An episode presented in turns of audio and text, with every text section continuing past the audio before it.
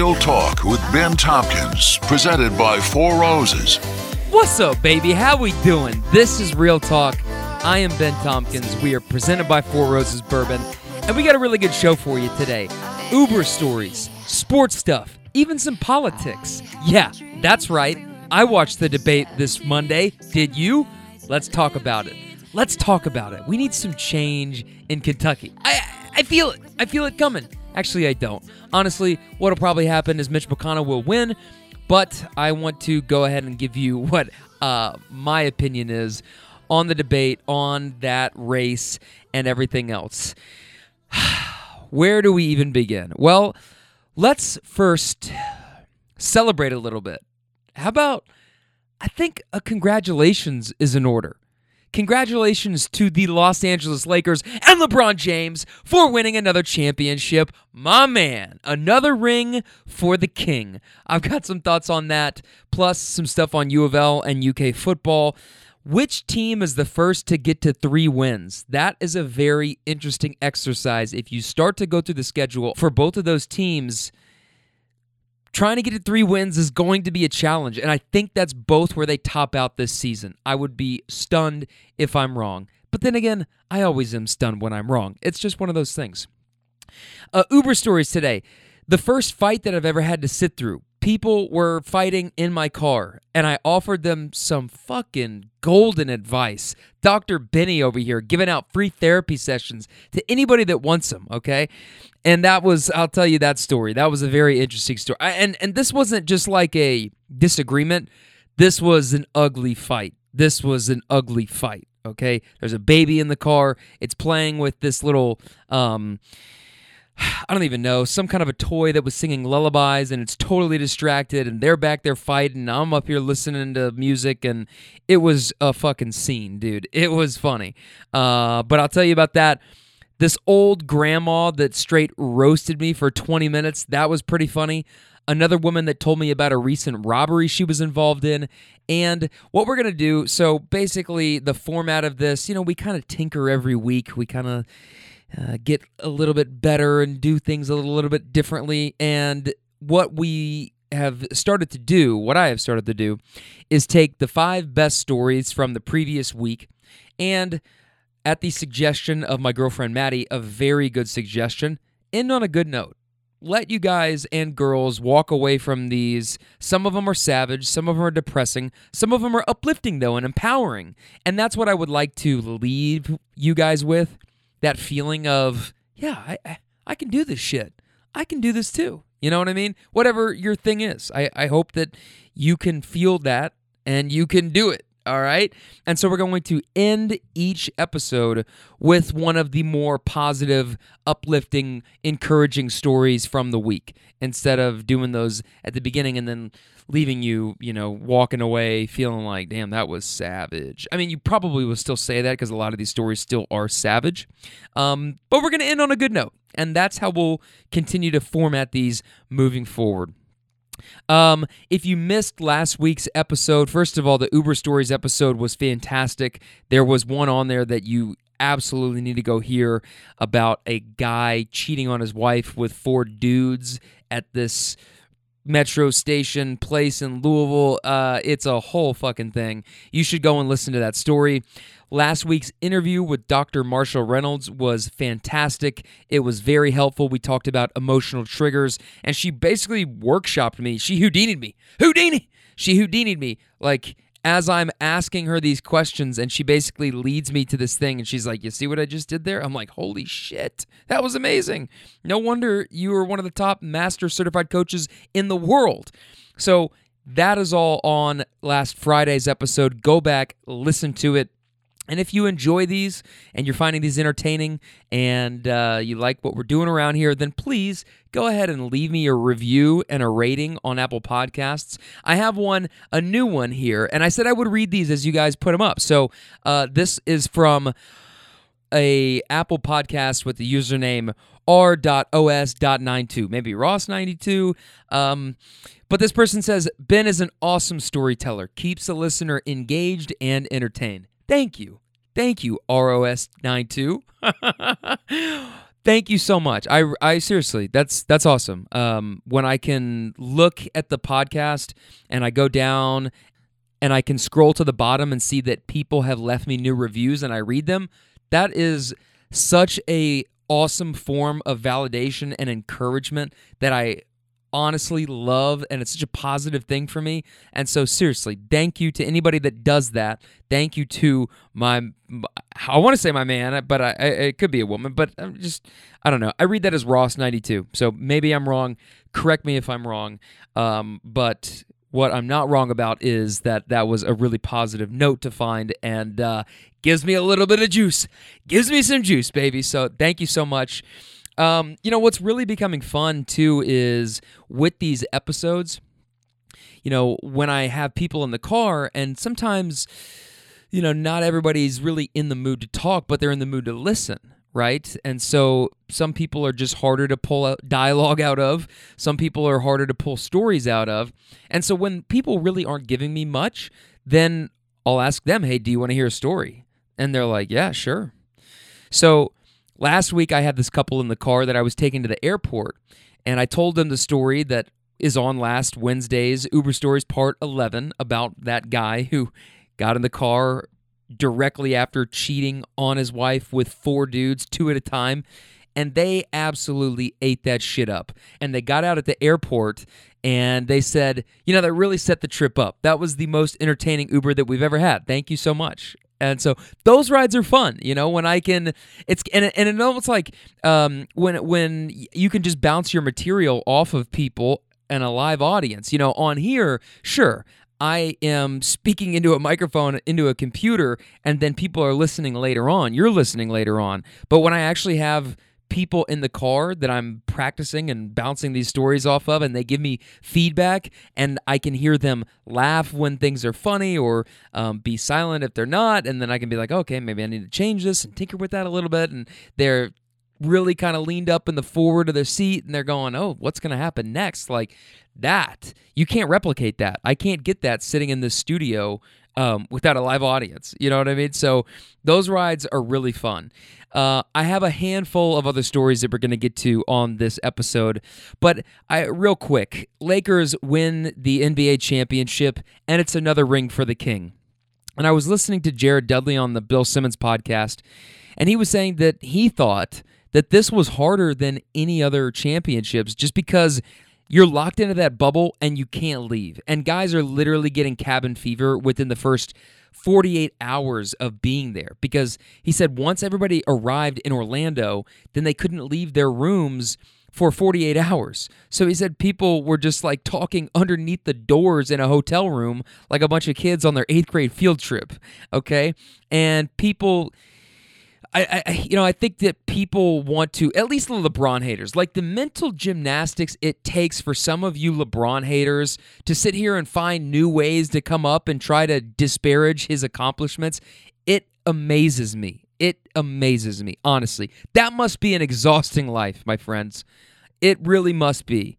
Um, some people want to say that this championship doesn't mean as much because it's a weird season and because of COVID and all this other crap.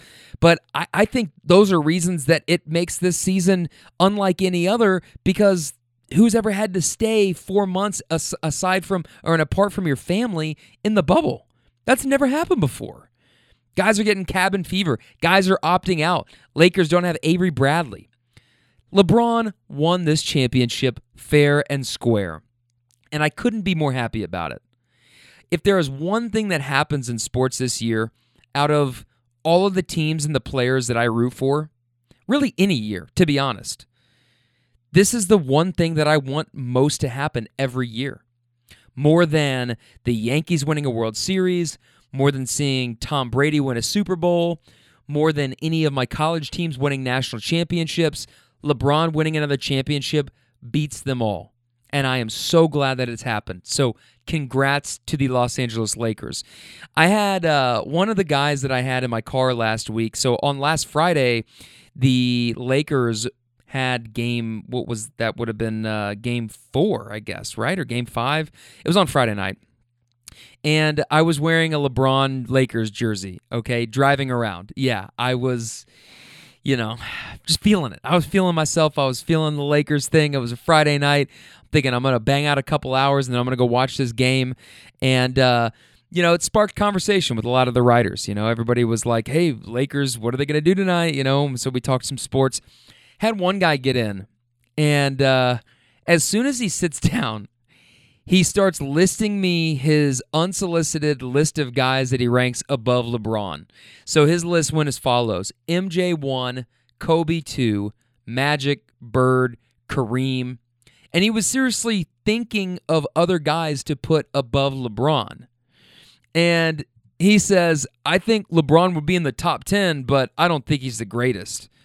And I said, but that's you didn't even have him in the top five. Like, what do you mean the top? You you just listed the top five. And he said, No, no, he's great though. Don't get me wrong. In today's era, no question, he's the best. But greatest of all time, no, I, I don't think so.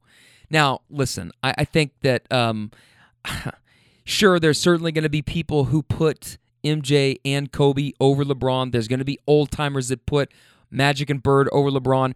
I, but I, I think, I mean, if you go by his resume, that is still being written, by the way, that's not over. All these other guys, their stuff is done. Their stats are written. Their championships won and done. Um, and LeBron is still going, and I honestly think he he's got at least three more years in him, probably five. Like the way that he takes care of his body, unprecedented. Him and Tom Brady have set a new standard in terms of athletes taking care of their bodies. It is insane how much time and effort and energy they put into their bodies and money. Fuck, man. Tom Brady and the TB12 method and LeBron James and the hyperbolic chamber like Frieza when he fought Goku on whatever episode of uh I felt like that was like 90 episodes, not 90, maybe like 10 um of Dragon Ball Z, right? But anyway, I'm getting off topic. Um, the LeBron and MJ debate. Here we go. To me, it's closer now, but it's not even over. That's the thing. LeBron's going to go at least another three years. He's already surpassed MJ in points, dwarfed his rebound and assist numbers. Plus, he's won everywhere that he's been Cleveland, Miami, Los Angeles. And people want to say, yeah, but MJ won three in a row, twice. Okay, even though LeBron hasn't won three in a row, he got there four straight years with Miami. And then he goes to Cleveland and he's in the finals four straight years again. Let me ask you a serious question. Person that doesn't want to give LeBron his his proper credit. Do you think that Michael Jordan ever faced a team like the Golden State Warriors in the finals? Do you? Honestly? Historically and statistically speaking, the Warriors, those teams, one of the greatest teams to ever play the game. And then they add KD. Look, Michael went 6 and 0, but he only got there 6 times. That's cute. That's really cute, you know? Cuz LeBron's been there 10 times and counting. And counting. With coaches like Mike Brown and David Blatt and Ty Lue, MJ had Phil Jackson, arguably the greatest coach to ever do it. It's like the people that want to argue that Joe Montana or Terry Bradshaw is a better quarterback than Tom Brady because they went 4 0 in the Super Bowl and Brady's 6 and 3. He lost three Super Bowls, they say. Yeah, but he got there nine times, five more than those other guys. Him and his team were the best in the league and got to the championship five more times than those other guys. Whereas some people want to knock Tom Brady for being a loser three times. I just think that's such a short sighted view. Win, lose, or draw, he was there. And same thing with LeBron, dude. LeBron's been in the championship four more times than MJ. His stats are already beyond what MJ's were. And he's won everywhere he went. Name another player that you can say that about. Remind me to forget about Michael Jordan's Wizard years, okay? But look, if LeBron wins just one more, just one more, fine. He might never catch Jordan six, but Kobe had five, Magic had five. And if LeBron wins one more and stops at five, sure, it's a toss up at that point. But when all is said and done and he dominates every statistical category there is, based on sheer longevity of playing the game. Come on, man. LeBron's the GOAT. It's that simple. LeBron's the GOAT. Uh, college football. I I really wanted to see Lane Kiffin beat Alabama, just because Lane Kiffin is a he, he's a rock star. Lane Kiffin is a fucking rock star, and if he had beat Alabama, the way that like I feel like this this this happens to Lane Kiffin, he goes from uh, you know, just kind of like mediocrity, obscurity, to then he starts to win some games. Then his ego starts to blow up. And then some self-defeating behaviors fall in in his footsteps. And he ends up kind of regressing and and sometimes blowing up spectacularly. It's happened over and over and over again okay? Usc oakland raiders uh the Tennessee debacle, and now he's at Ole Miss. And if he had beaten Alabama, which the game was extremely close, and I, I, I, I was I was watching that one more than I was watching the Kentucky Mississippi State game just because this one was way more entertaining and the other one sucked. The Mississippi State and Kentucky game sucked. It did. It was awful game. Okay, but if Lane Kiffin had won, he would have ridden around Big Dick and everybody for at least a week as college football's rock star. And when he is the king of the South and when he's up like that, it's fun. It's fun to watch because you know it's I don't know, it's not going to last very long and you're always wondering how it's going to end because you know it's not going to be pretty. But even for one week, I, I wish we would have just gotten that. Okay. Now, I want to switch gears over to Kentucky and U of L, and then we will get into uh, our Uber stories of the day. Listen, and every episode isn't going to be like this, but when things happen that are so significant, like LeBron winning or just like a championship, maybe we'll do like two minutes on the World Series. But um, you know, big stuff like that. Yeah, I, I'm I'm going to talk a little bit of sports. Okay. Uh, these aren't really weekly segments I'm going to do on Kentucky and U of L. I'm just kind of looking after the first kind of chunk of the schedule and looking ahead, this was a kind of a fun exercise to do. Look at U of L schedule and look at UK schedule and try to figure out who's going to be the first one to get to three wins. Okay. I'm looking at Kentucky. Kentucky is going to get busted by Tennessee this weekend. No doubt in my mind. A lot of people are looking at this win over Mississippi State, and I think that they're looking too much into it. They're saying, see, not all, we're all okay. Not all is lost. I think that's fool's gold, my friend. Costello was awful. The guy that they brought in after Costello, he was awful. Six interceptions combined. They missed a field goal and turned the ball over on the two yard line right before halftime. The score should have been at least 14 to 7 at half. In the second half, they're both teams are exchanging punts. There's a pick six. Truly an unwatchable mess. But my point is the offense, UK's offense, didn't do shit all game. The only time they capitalized on any of the six turnovers offensively was when they got the ball at the two yard line. And then it's like, how can you not punch it in two yards, right? They punted eight times. They fumbled the football. They were four of 14 on third down, only 157 yards of total offense. That's abysmal. Terry was eight of 20. I don't buy this team. And I didn't think that in the few games that we saw from Terry last season before his injury, that he hadn't really shown us anything different from the year before. He didn't appear to have taken any big steps forward, and he looked to be more or less about the same guy, despite hearing all the UK media bullshit and banner waving and all. Like, he gets injured. He leaves a lot of questions unanswered. I, I don't think he's a baller. I think he's a jabroni. He's a jabroni, all right? He hasn't displayed anything to make me think that he's anything different from where he was two years ago. Statistically, he's worse. They'd almost be better off running the wing T offense if they're going to keep him in there because unless he's running the ball like he did against Ole Miss, scoring three touchdowns, they sure as shit aren't going to win many football games relying on his arm or his decision making to make throws and move the team down the field. Tennessee feels like they're on an upswing in their program right now. They feel like they're starting to come on a little bit and flirt with, hey, are we going to be kind of good? Are we going to go bowling this year? And coming off of a loss to Georgia, easily this is a bounce back week for Tennessee, a team that has dominated Kentucky for basically all my life. I'm 28 years old. I think Kentucky's won like once or twice in that span. It's not been pretty. All right. So I think this is a bounce back week for Tennessee.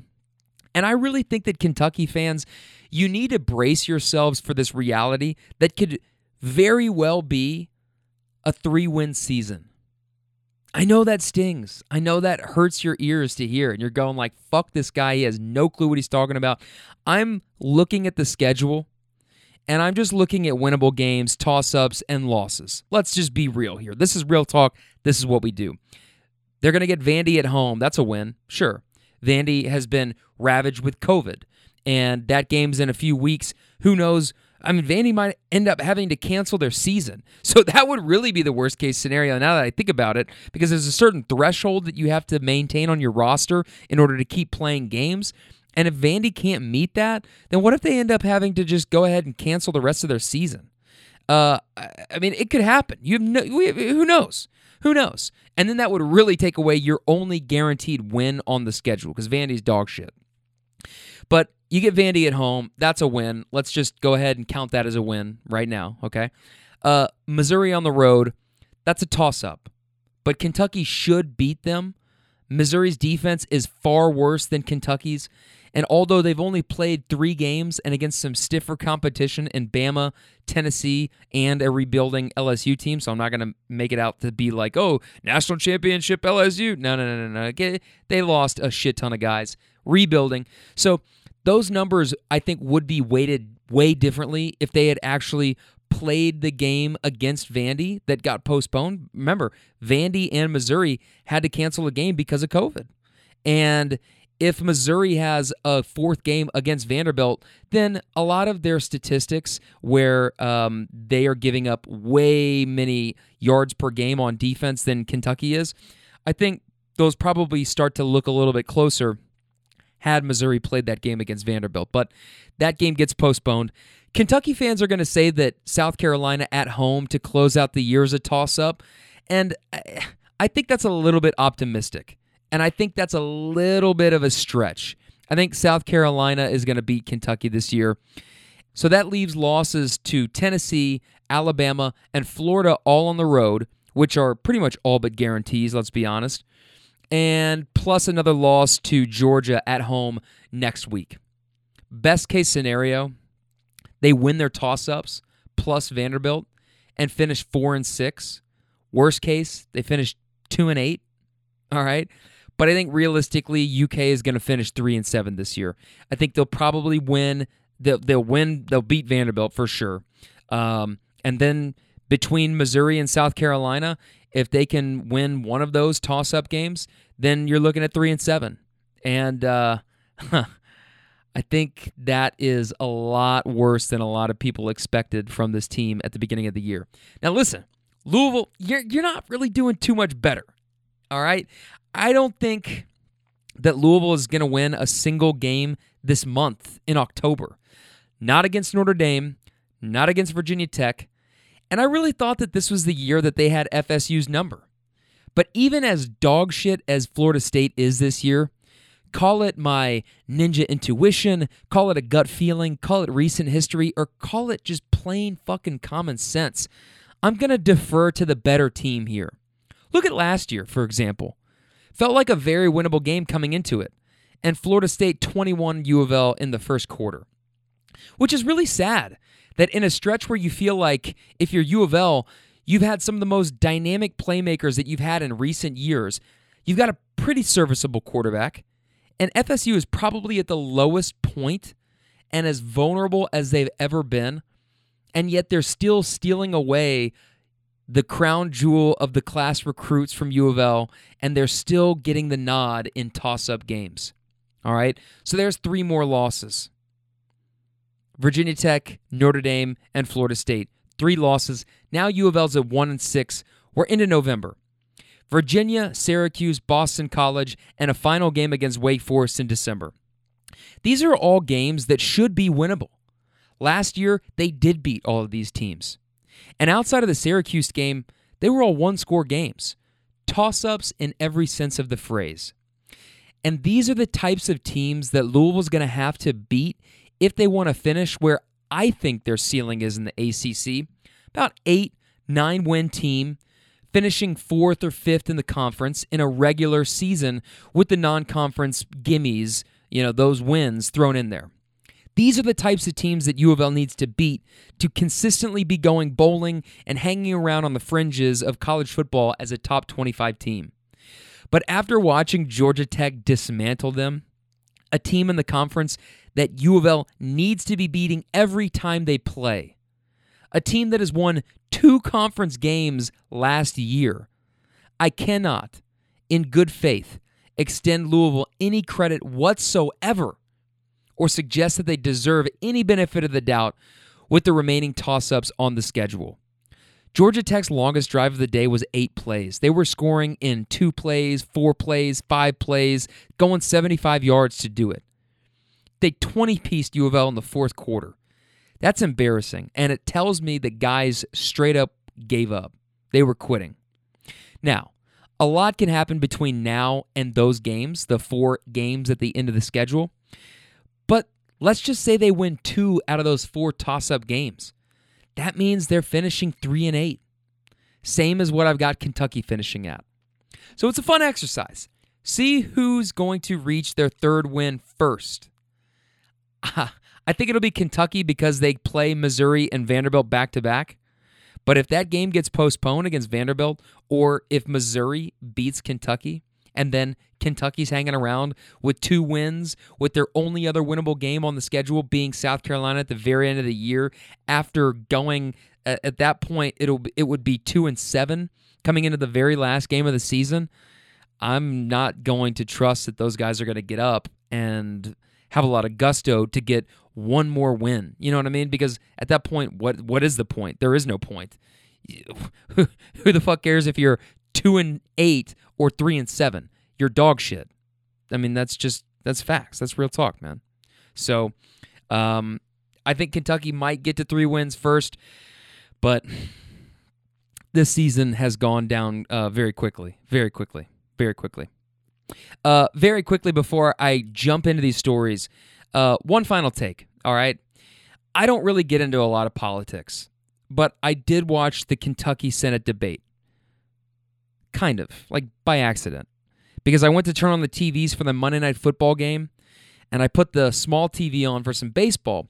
But the games didn't start until like 8 p.m., anyways, and it was like 7 and the channel on the little TV was on the debate as soon as the TV comes on. So I see Amy McGrath, I see Mitch McConnell on the screen, and I'm like, oh, hey, I might as well watch a little bit of this. I thought, I got an hour, this might be interesting.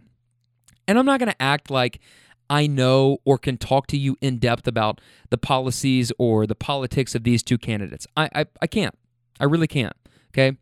Um, but for me, it's not about politics. This is a question of self care.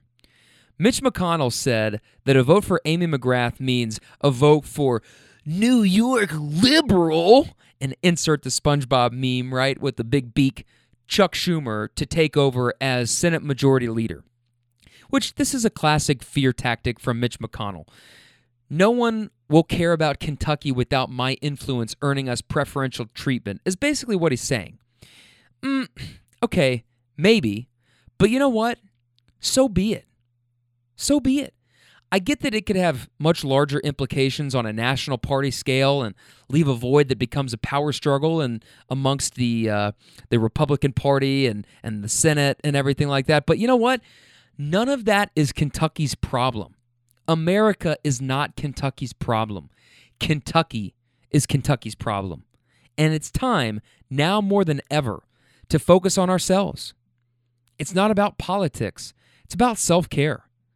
I want a senator who has one focus Kentucky, not saving the GOP, not America's global dominance, or anything else but the well being of this state. It's been neglected for way too long under Mitch McConnell. And where has he gotten us? You know, it's not like we're exactly killing it, you guys. I personally, I love Kentucky, uh, but I can't wait until I can move out again. All right. I'm going to be a thousand percent honest with you. I cannot wait to go back somewhere out west. And when I come back to Kentucky, it's usually for Derby and Christmas, and that's how I like it. I like it in spurts. I don't love it here. I really don't love it here. So, and and and and I think a lot of that has to do with with shit that happens where it's like, hey, we have finally somebody that's even willing to talk and negotiate and put sports gambling on the table. Oh, wait, no, we don't want to do that. Let's all give it to Indiana because that's smart. Let's have everybody in Kentucky that could be spending all of that money here in the state drive across the bridge, pay the tolls to drive across the bridge, and give it all to Indiana. That seems pretty fucking dumb. Or hey, medical marijuana. Maybe if the state's so broke, we might be able to, you know, generate some money off of that. Tax it. Um, and make it safer to obtain rather than people having, you know, ha- having to go out and, and find a dealer. Like maybe that would be a good idea. You know what I mean? Maybe we see some reduction in crime in that sense oh, wait, we have a bunch of religious prudes that don't want to put medical marijuana on a voting ballot. Legalize it, tax it, make some money off of it. All right? I I mean, get with the times, guys. Get with the times. And I'm not saying that Amy McGrath is going to come in and change all of that. I'm not. I, I you know, I, I don't I don't think that, okay? I'm just saying 36 years of anything is too long for me. That's too long. There should be term limits. People that are as old as Mitch McConnell should have been termed out long time ago. Okay? And to think that this person who spends all of this time in Washington and and and, and, and I don't even mean to say that in terms of like, oh well, he's never here. He's in Washington and in Washington elites and like no, it, it's not even about that.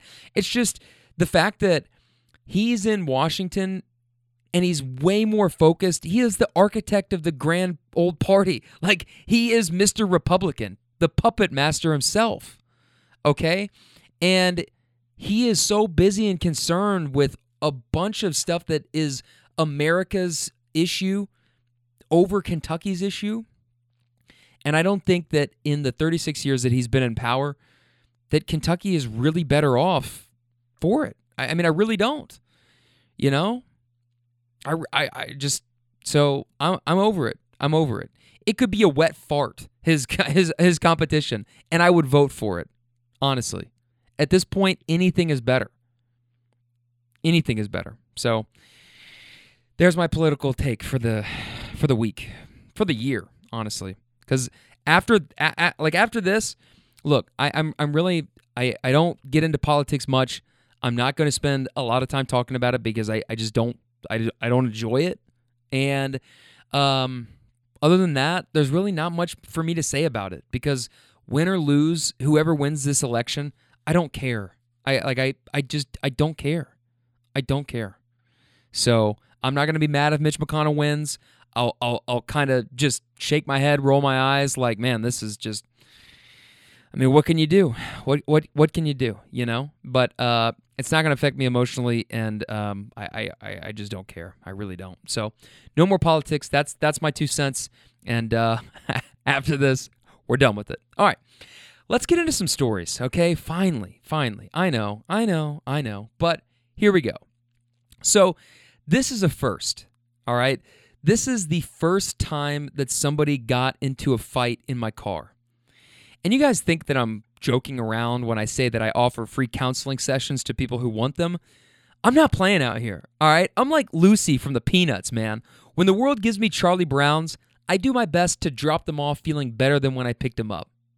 But the way that these two were fighting, I don't even know if a legitimate professional could get this thing back on the rails. My God, all right? I pull up at this Walmart and I don't see anybody that looks like they're waiting standing right outside. You know, usually when I pull up to places, I can tell the person who I'm looking for because they're looking at their phone and they're usually watching the car drive up on the app. I do that when I'm waiting on my Uber. I'm like, how far are they? How far are they? So usually I can kind of tell, okay, this person is probably my person. Um, but I don't see anybody standing out there. So I pull just past the door a little bit up to the sidewalk and I park in this little lined shoulder area at Walmart. I put my blinkers on, I text the person on the app to let them know that I just pulled up, and then I wait. I'm chilling. After about a minute, I see a chick come out of the store, baby on her hip, and she's pushing two fat ass grocery carts. She sees me sitting there. I pop the trunk, and she starts loading these groceries in, baby on her hip, bag at a time. And it's taking her a while because she's doing it one handed, right? And she's balancing this little boy on her hip. So maybe four or five minutes have gone past at this point, And then in my rearview mirror, I see that she's kind of stopped. And I'm like, what is she doing? So I turn the music down a little bit, and then I realize that she's on the phone. But this isn't like a, hey, mom, can I call you back? Or, hey, so and so, let me hit you when I get home. No, no, no. She's yelling. Whoever she's talking to, they've fucked up bad. I knew it, and so did everybody else that was walking into the grocery section of this Walmart and past this spectacle beginning to unfold. She's screaming, literally screaming, How could you leave, bruh? Why did you leave me here with all these bags and a baby? Fuck you mean? Where did you go, bruh? I'm outside. I'm trying to leave. The Uberman is here. I texted you when we were standing at the register. I told you to come help me. Fuck is you talking about? We're in the middle of a Walmart. How you just gonna walk off on us? At this point, the baby's crying, and the ride's been running for like 10 minutes, but we haven't even moved an inch. And then out walks this dude who starts putting the last few bags in the trunk, and I hear him saying shit to her like, I'm just going through some shit, bruh. Cool out. Finally, they get in the car. They leave both the grocery carts right there on the sidewalk, like kind of in the road, clearly in the way for people walking up. I'm like, what's up, y'all? And we start riding. She's sitting behind me with the baby in her lap, and he's sitting behind the passenger seat. First couple minutes go by, silence. No one's talking. And then he starts in. And he says something like, Stop while you stop while you ahead. Like, please, you gonna get there and it's gonna be two more. Just wait. Stop and think. She says, I said what I had to say. And then she puts on some kind of a kid song to keep the baby distracted. So now I'm, I'm listening to Kanye in the speakers. This fucking song, like, the cow ate the corn and smiled at the sheep down on the haystack, fast asleep, like something like that. I, okay, and this lullaby is going on behind me. I got these two people that are just getting warmed up in the back seat. Ali Frazier, and this guy goes, I was trying to text you and just tell you that I got back into my own negative situation and it's hard, but you didn't even give me that opportunity. But but but because you're so sick of me, when we get her, make sure you take them groceries up and I'm out. And she goes, Why would I have to? You don't give a fuck about me if you leave me with these groceries and half that other shit in there is yours. You a fucked up individual. I don't give a fuck because I'm done. I'm done with you. But it's nothing, so mama does it regardless. So if you do leave them groceries, guess what? Them motherfuckers will still get up the stairs like they always do. Facts. Five minutes go by, probably in silence. And then he starts mumbling again. And he says, What did I do? Just just tell me. Like, what did I do? She says, You being last night, you, you did the same thing. Walked off. Just being dramatic, bruh. Like nobody feel no type of way except you. I could tell. I was reading that girl's body language. She understood exactly what I'm saying. She bags groceries. She understands people want their stuff organized. That's her job. He says, I ain't even trying to keep arguing. I tried explaining you the situation, but but but you wasn't trying to hear it. And she says, That don't mean it's an excuse to treat me fucked up. And he's like, I know, but I, I feel like I did good because I didn't even do half the shit I would have done. You feel me? And, and that's love. I feel like it's there. She goes, You feel like you can do whatever you want to do, and I'm just supposed to kiss your ass because you going through some shit. You left me with the groceries in the cart with the baby. I ain't reaching out to you for shit. He says, Is that the first time putting groceries in the cart by yourself? And she kind of pauses and she says, Yes. When I have a man there, yes. Yes, it is. You came on this grocery trip to tell me you're sorry. And then he says something like, So how you gonna forget about and, and said something, I can't remember what he said, but he, he was basically like, How you gonna forget about this? And she didn't say anything. He's like, Yeah, that's what I thought. I'm sick of this shit with you. So at this point, I'm just spitballing here. But I'm thinking that the baby isn't his, it's hers. They were dating. They had gotten a fight recently. And then they decided that they would go on this grocery trip so they could talk it all out, right? And the way that this was going, I'm thinking he's probably hitting her up asking if he could tag along, like, hey, I'll meet you there. We'll go get some groceries, bring the baby, it'll be cool. I'd say this was a relationship that had been going on for like probably somewhere between three to six months because they were obviously still crashing into each other's boundaries and that there was still a lot of things unsaid and unknown. And it felt like they were still holding back to each other. At least he was, in not being open and expressing to her what was going on that was making him feel some type of way, and instead just acting like a child and storming off in the middle of Walmart. And when she said, like, yeah, when I got a man there, yes, this is the first time that I've ever loaded up groceries by myself because usually the man is helping me. That kind of tipped me off like he's not the baby daddy. He's probably just some dude trying to holler at a single mother, step in like some Cape Crusader, and then do whatever he wants because he feels like he's doing this grand gesture, this noble cause by taking care for her and, and somebody else's kid. And I'm driving down the street listening to this shit thinking, hey, look, Go back and watch Jerry Maguire, my man, and listen to Rod Tidwell when he says, A real man would not shoplift the pooty from a single mother. That is real talk, all right? Probably another three or four minutes have gone by now, and he's continued saying things that I really can't make out, but basically he's just back there pleading his case. You know what I mean? Like he, and he's not doing a very good job of it, but he's he's he's pleading his case and she is paying attention to the baby, looking at the baby who's still listening to these awful lullabies, by the way. And she is just ignoring him, basically. She's saying, I don't feel like arguing, leave me alone. But he's persistent. He continues to go for it. She goes, I'm not doing anything wrong. You keep trying to put something wrong on me, but I haven't done shit wrong. I went to the store and I got my groceries. You didn't help me. Where is my wrong? He tries to say something, but she cuts him off and says, I'm done talking about it. I'm done talking about it.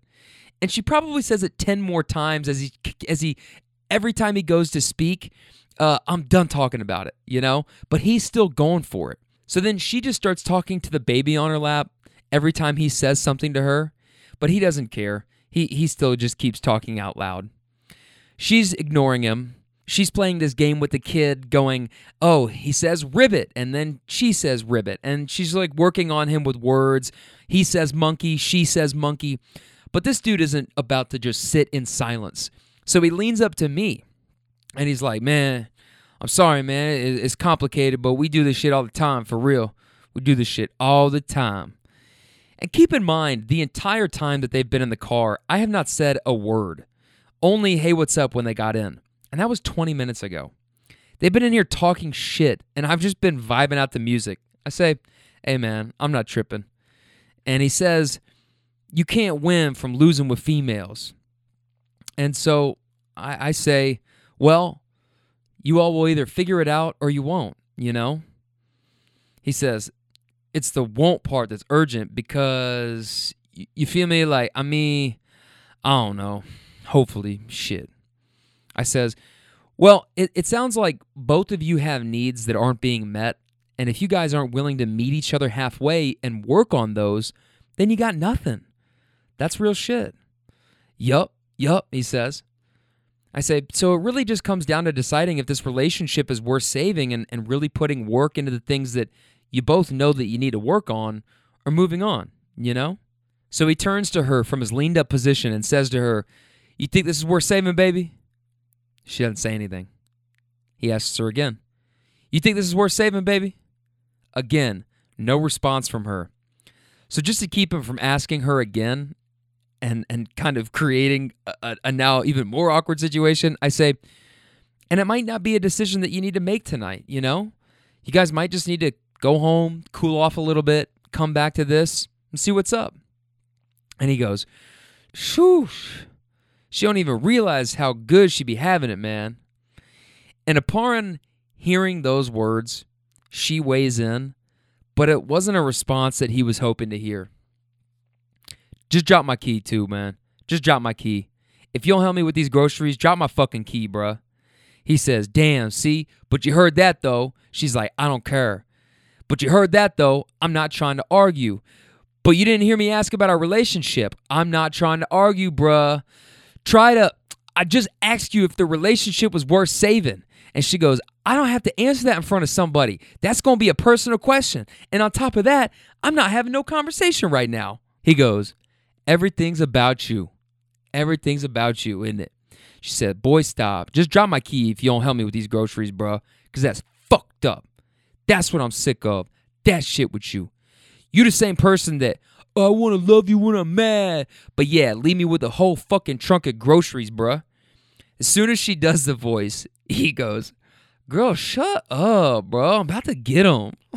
so now we're pulling up at this address. And I'm like, hey, guy, which one? And she's like, right here is fine. He opens his door first, and already his tone is louder than what it was in the car. Like this is escalating now that they're out of the car, as if them her yelling, like now his voice is getting raised because he's getting out. And he's like, So it's true what they say about and then he, he kind of trails off because he's out of the car now, talking away from the car, so I can't really hear what he says after that. But she's about to get out, and she says, Hold on, cuh. And she's getting the baby ready to get out of the car. She gets her keys ready. And then here he comes back saying, But when I ask you something, you'd be on the phone. Uh, you ain't got nothing to say. She opens up her door, and, and I say to her, Good luck, guys.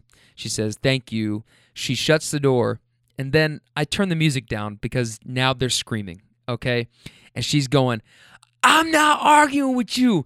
I'm not arguing with you. You getting mad. He's like, I don't give a fuck. I'm gonna get the groceries up and you can go. He's like, I don't give a fuck. I'm gonna get the groceries up and then I'm gonna go. Go put the baby up. Look, look, look. Go put the baby up. And she's screaming, Didn't you ask me? Didn't you ask me? Didn't you ask me to do something different? So now that I'm not arguing with you, you don't like that either. I'm to go rapid fire now. He goes, Man, look, you didn't answer if this relationship was worth saving. That's a whole ass stranger. He trying to help us. He's a whole ass stranger. Whatever, damn. He a whole ass stranger. Bro, who cares? That's a good ass question. Just open up and it won't give a fuck. Damn. She's going, I do. I give a fuck. I do. He goes, why don't you meet me halfway? He just drove us home 30 minutes. How the fuck is he a stranger? She's like, drop the key, hitter. Bye, bye, bye. And then for about another five minutes, they continued arguing all the way up and down the stairs as they marched past each other with the groceries. Every time they're both outside at the same time, it started up again, the screaming. And I can't make out a lot of what they're saying once they're in the house, you know, but they keep on coming back down to get more groceries.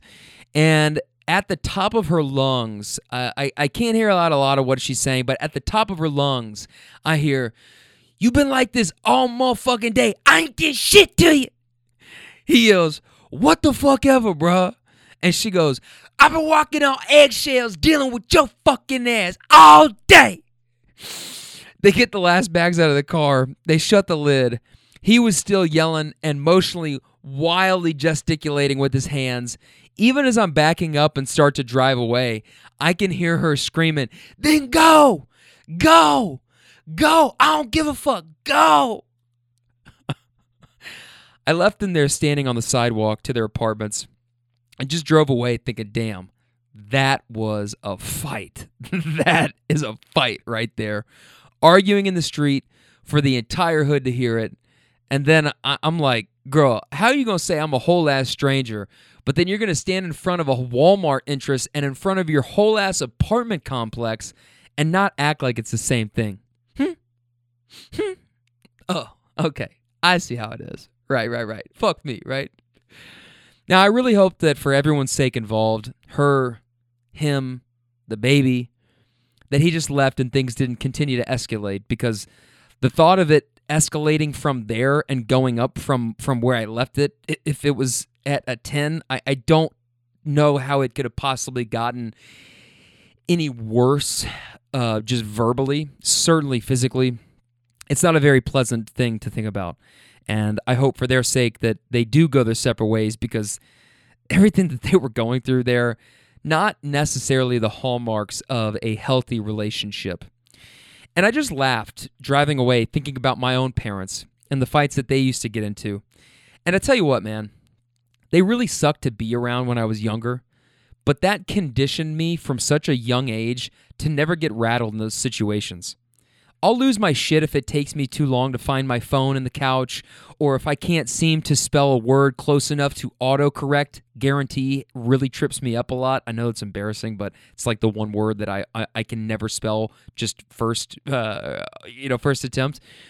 And if I can't get something close enough to autocorrect, it bugs the shit out of me. But I'm I am weirdly calm when people are yelling and losing their shit and shit's getting smashed because it's just what I've grown up to know and get used to which probably doesn't really sound very healthy to you, me feeling so comfortable in those types of situations and normalizing that.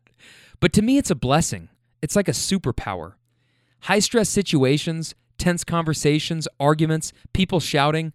Some people get super anxious or upset amidst that kind of stuff, but that shit never bothers me.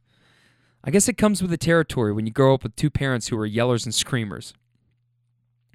This next story, we'll call her Granny.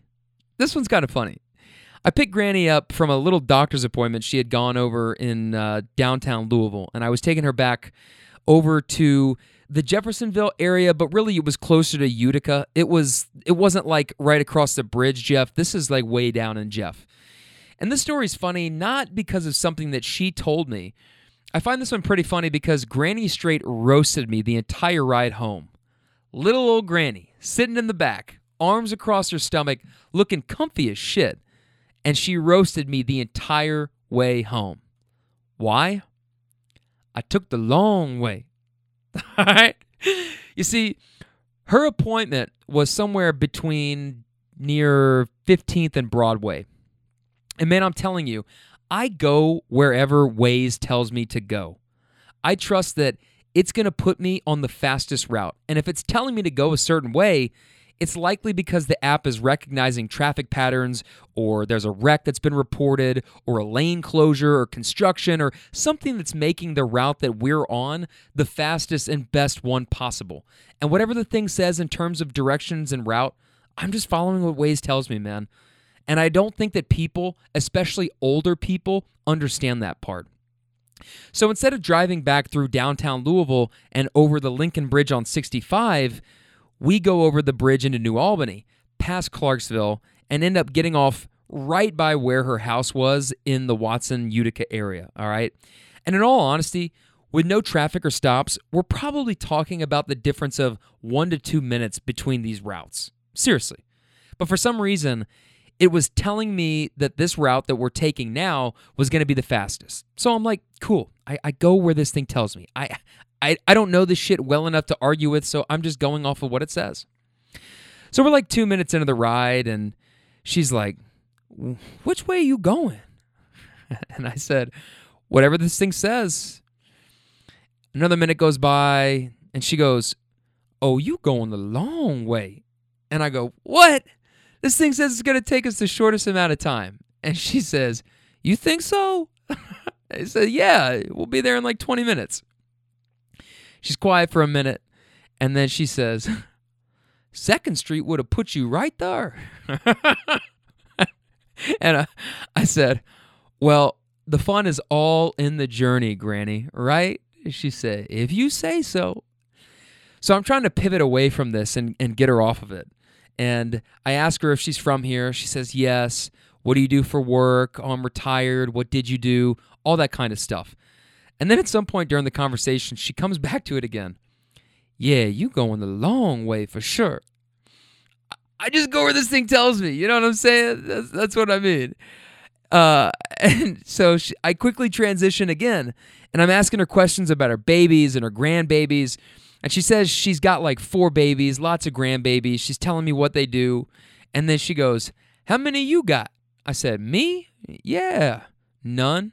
Mmm better get busy. I'm like, Granted, come on, man. I, I ain't trying to do all that, all right? But then she starts in again. Comes back to it again. Just like little nuggets dropped over the course of this ride. Boy, you really going the long way around. I go, What do you mean? I'm just going where it tells me. And she's like laughing every time she says it, right? Because I'm laughing it off and she's laughing every time she says it. She's just, I mean, she's just breaking balls, you know? But I'm like, What do you mean? Like, I'm just going where this thing tells me to go. She goes, We ain't to be there till tomorrow. and, and she laughs and then she goes, Woo! this thing puts you way out the way. You see after you get done, if you ever get through all this, and I- I'm just cracking jokes now. I'm like, let's just go on a road trip, just me and you. She goes, no, you know, it, she obviously knew I was kidding, right? So I ask now. I'm trying. I, I keep trying to pivot the conversation away from um, the long way, right? So I ask if she's married. She tells me about her husband. She's been married for 55 years. She said that's awesome. We talk about that for a minute, and she says something else about the trip. And I said, I can't wait to get home and tell my friends that I got roasted for 20 straight minutes. I'm going to say, Granny got in the car and worked me the entire ride home. And she just starts laughing and she says, Well, I don't mean to. It's just, it's taking us all the way around. so that one, that was really funny. Uh, that was really funny to me. Finally, we get there. Uh, she was happy, and, and we just kept on laughing at the route. She just kept laughing at the route, and I was laughing just the rest of the day, thinking about her sitting back there just straight roasting me the entire time. You got to have that every once in a while, you know? Keep you humble. But I, I thought that one was pretty good. Now here's one that is was a little tough to hear, um, but uh, just because this this woman seems so nice, and it really pisses me off to think about the low life pieces of shit that prey on people like this. Let's call her Day Day. I'm picking her up to take her to work, and I pull up. I'm waiting to see who's going to come towards the car, and I see this woman limping over to the car. And she gets in. I say, "Hello, how you doing today?" She said, "I hurt my foot yesterday, but other than that, I'm all right." Well, what'd you do to it? Well, it was already broken on the side of the foot, but when I came home last night, I knocked it on the door. I said, You don't have a boot on it or anything? She said, The boot's just so big and bulky. Dang. Well, I I I don't want you to hurt your foot again though, you know? And she said, Right, right. He wanted to do surgery and I kept putting it off, and I think I'm gonna go ahead and do it. Well, how did you hurt your foot in the first place? Uh, Phil. Actually, I got robbed and he pushed me down. Where was this? In the alley over here by Walgreens. He put a gun to you? Mm hmm. Big guy, tall guy, short guy, fat guy. What did he look like? He was about six foot, thin guy. Were you scared? Terrified. I thought he was playing at first, and then he had fired off a warning shot, and then he pushed me down and he told me to give him everything I had. What did you have? Hundred dollars and my phone. And he took your phone? Mm-hmm. What a scumbag. Right, right. He's not even going to be able to do anything with it anyways. Like it's probably locked, right? Mm-hmm. Exactly. Well, I'm really sorry that happened to you. How recent was that? Uh, it was like three months ago. Were you just walking home or what? Yeah, coming from Walgreens like I've done a thousand times. And I cried about it. It was dark. It was dark. It was really dark. So definitely learned my lesson. Ain't going nowhere by myself no more. I said, You should really start carrying around a piece yourself, you know? Nah. Some spray, something. I don't know. Some spray, yeah. Yeah, you know. It, it, you know, it's just like I work hard for someone to just come and take it from me. It's crazy. And I tell her, you know, I'm I'm probably the dude that ends up getting shot in a situation like that because first of all, I'm the type of guy that if you put a gun to me, I'm going to to try to reason with you, you know, like like maybe an idiot, but whatever. I'm going to say put the gun down. And if you really want to do this, if you really want to take this from me or, or whatever you're trying to do to me, um, and you want it that bad, beat my ass for it. Fight me. Like fucking fight me, bro. But if you do, you better be prepared to kill me because I sure as hell am not playing with you. And if we do this, I'm going to break my hands bashing your face in before I stop going in. And she's like, Right, right, right. I said, But then again, you know, it, it's easy for me to say that. I've never had somebody put a gun on my ribs or to my head. And she says, He had it to my heart. I said, Right at the heart? Mm hmm. What went through your mind as soon as you felt that gun against you, that metal poking into you? I thought about my kids. First thing that came to my mind. And you know how you see people on TV when the police come and they want a description, you know, and what the car looked like, what the guy looked like, and it's like they don't know what to say. They can't tell them anything. Mm hmm. And it'd be like, oh, stupid, how the hell? It's true. Your mind just goes. I remember his height and that he was a black dude, but I remember that he was in like a suburban, but I, I, I couldn't remember the color, what he had on, nothing. And I said, I mean, I'm sure that your mind is just trying to process what's going on, and, and you're not even thinking of like all that stuff that you usually ignore. You know what I mean? Time of day, what you ate, where, like the little things like that. She said, Yeah.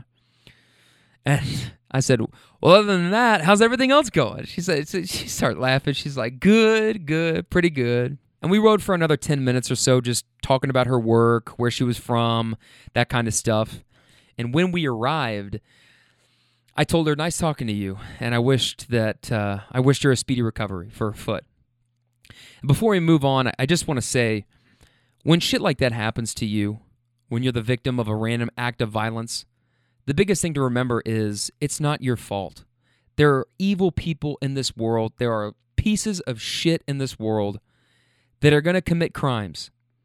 And a lot of times you know, it's like rape victims. People want to, um, you know, make rape victims feel culpable in that, and even sometimes at fault or to blame, or like they had a, a, a share in the blame of it happening. No, the fact is there are people that go out and they do things that are against the law, and they are random.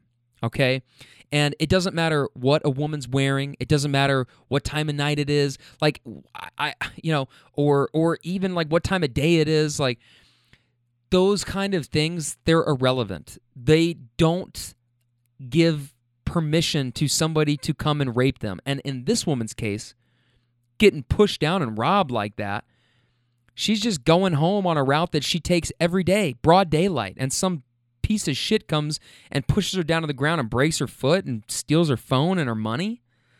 You know, and it's just, my point is, it's important to remember that it's not your fault.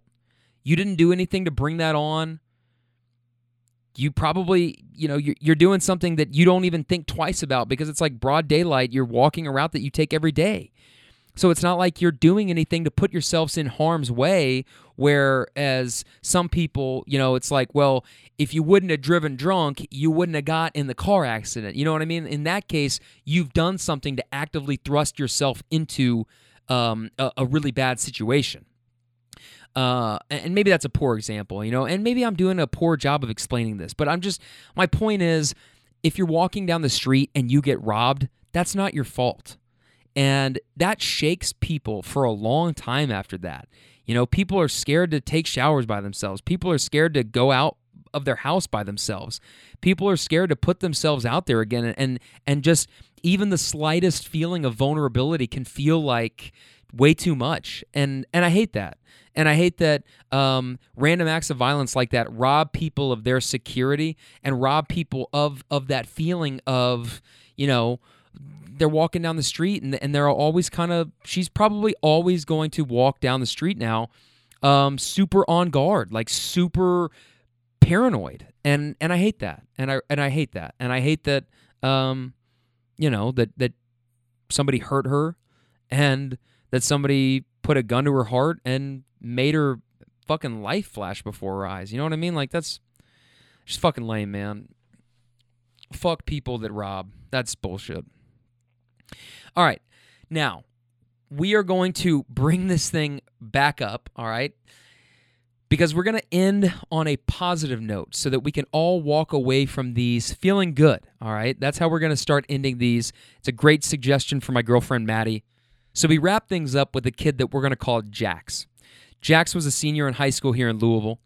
And we were talking about his senior year and what they were doing at his high school with COVID and everything classes, sports, all that kind of stuff.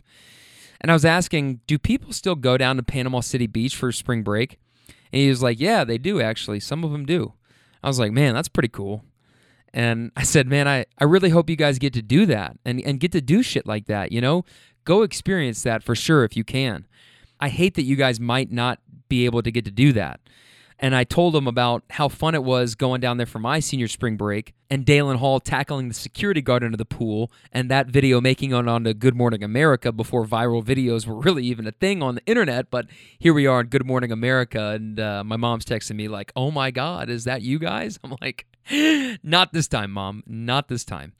But I just I hated that for him, and I'm telling him that you know that these seniors um, at his school and and and all the schools, I mean, really around the country, right? But Seniors have waited all their lives for this final year of school and the privileges and the rituals that come with being a senior and being top dog, the better parking, choosing your classes and getting to pick electives that you actually want to take, getting first pick in those, the parties, football and basketball games and being in the student section and having good seating, right? Sitting up front and being the ones that are painted up and not being like the juniors or the sophomores or even the freshmen fighting for just proximity to the floor. You know what I mean? Like those are all things that come with being a senior and waiting to get to your turn. And seniors all over the country aren't going to experience that. I know seniors last year, they kind of had things. Oh, prom. I mean, senior prom. I almost just forgot about senior prom. Like, I, and I know that seniors last year, they didn't really have their prom and they didn't get to walk at graduation. And like those things got disrupted at the end of the year, but at least they had the first part of the year. Seniors this year have been doing NTI learning and who knows when things are going to be able to come back and if they will get to have things like um, uh, their prom and you know big spring breaks like because for the foreseeable future like big spring breaks uh, music festivals big stuff like that it's just not happening. And and we don't know when it's going to come back around. And i i just hate that um, thinking about how fun all that kind of stuff was for me in in high school or even in college with the music festivals and stuff and you know meeting somebody that's going through that and not going to be able to have that um, kind of similar experience. You know what i mean? That sucks. That sucks. And i could tell as we're talking about this uh, his tone suggested that he was basically resigned to the fact that this was going to be the wackest senior year ever. But um, you know i told him because he's like kind of like trailing off and he's kind of like yeah yeah yeah. So i say hey man listen you're going to be all right. You'll move on to whatever you're going to do next, and you're going to fucking kill it, man. And he says, What did you do after high school? So I kind of take him through the last nine years. I give him my short life story, long, but short. Uh, and then I quickly shift back to him and asked, Now, what do you want to do after high school? He says, I don't know. I really, I, I really don't know. I was looking at criminal justice. First, I was looking at engineering, but then I saw the math they had to do, and I was like, nah, that, that's not for me. So I've been looking at criminal justice. And I wanted to do something with sports, but I don't really know what yet. Um, but it's, yeah, it's one of those two. I said, well, criminal justice is super interesting. And I feel like you can go a lot of different places with that. And same with sports, really. Are you 18 yet? He said, 17. I said, all right, man. So yeah, you got miles and miles ahead of you. And you got plenty of time to figure out what exactly it is that you want to do. And that's honestly, man, that's the beauty of life is that you can just try shit. And if you're not afraid to, like, people talk about failing, and, and to me, failure is never trying anything. You have to do that. So just try all the shit you want to because ultimately, you got one life and it could be gone like that. And you owe it to yourself to try anything and not be afraid to swing and miss. And I hope you do. And I, I really hope this conversation kind of motivates you to be like, fuck yeah, man, I'm going to go for it. Because you can do it. You can really do it, man. If you just believe in yourself and just fucking grind, you can get there. And as I pulled up to his house, I'm like, man, it was really good talking to you, and I wish you good luck in everything, all right? He said, thank you, man. Same to you. I really appreciate this talk. And he got out, and I felt really good that uh, here was somebody that was getting out, kind of feeling like that feeling that I always talk about, like, yeah, I, I can do this shit too. I, I got this. You know, I love that. And I love passing that on to people. So, and I hope sometimes that you're able to listen to these stories and maybe you feel a little bit of that too. All right, that is it for this week. I am still working on this week's guest for the show. I'll keep you updated on that, but for now, enjoy yourselves, my friends. Tip your Uber drivers, drink your Four Roses bourbon, and I'll check in with you on Friday. I am Ben Tompkins. That is Real Talk.